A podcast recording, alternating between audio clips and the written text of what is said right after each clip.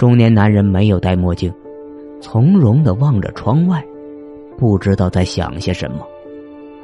方墨走进去的时候，中年男人长长的舒了一口气。啊，方医生，你还是找来了。方墨一愣，笑了，关上门说：“谢科，谢先生，我觉着这样称呼你更合适。”中年男人没有转头，依旧望着窗外，反问了一句：“合适吗？”方墨回答。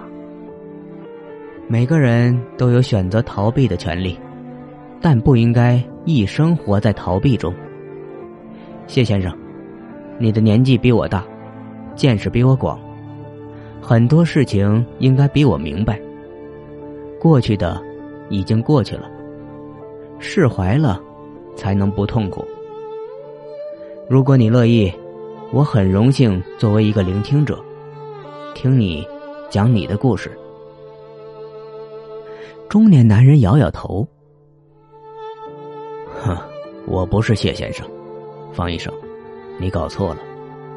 谢科是我的朋友，很高兴你能找到他。”方墨一歪头：“你不是？那你是谁？”中年男人回答道：“我是无机，我是来自五十年后的人。”很高兴最后能见到方医生。方墨上前几步，想看着无机的眼睛，让他接受这个事实。没想到中年男人却摆摆手，不让他靠近。方墨有些着急。谢科，你。中年男人说：“明天我就要回到我那个时代了。我还有一件事情。”放心不下。方墨沉默了半天，说：“好吧，你说。”中年男人说：“在我很小的时候就来过几次这个时代。谢科是我在这里认识的第一个朋友。他很优秀，他遭遇了很多事情，我这次来也没有帮助到他。”如果我不在了，我希望方医生可以照看他一下。方墨皱着眉头，点点头。好，可没有可是，方医生。中年男人声音一顿，接着说了一句英文，很标准：“Which would be worse？” To live as a monster, or to die as a good man。方墨浑身一颤，回答说：“Tomorrow is a new world.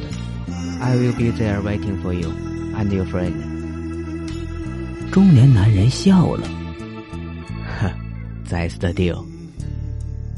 再见。方墨向着中年男人的背影点下头，走出了房间。守在门口的段子明见方墨一个人出来，有些好奇。哎，看来得需要武力解决了。方墨摇摇头。走吧，他的事情会自己解决。自己？段子明不明白。哎，莫哥，你不说必须要带他离开吗？要不然他可能……方墨没有解释，大步走出三层小楼。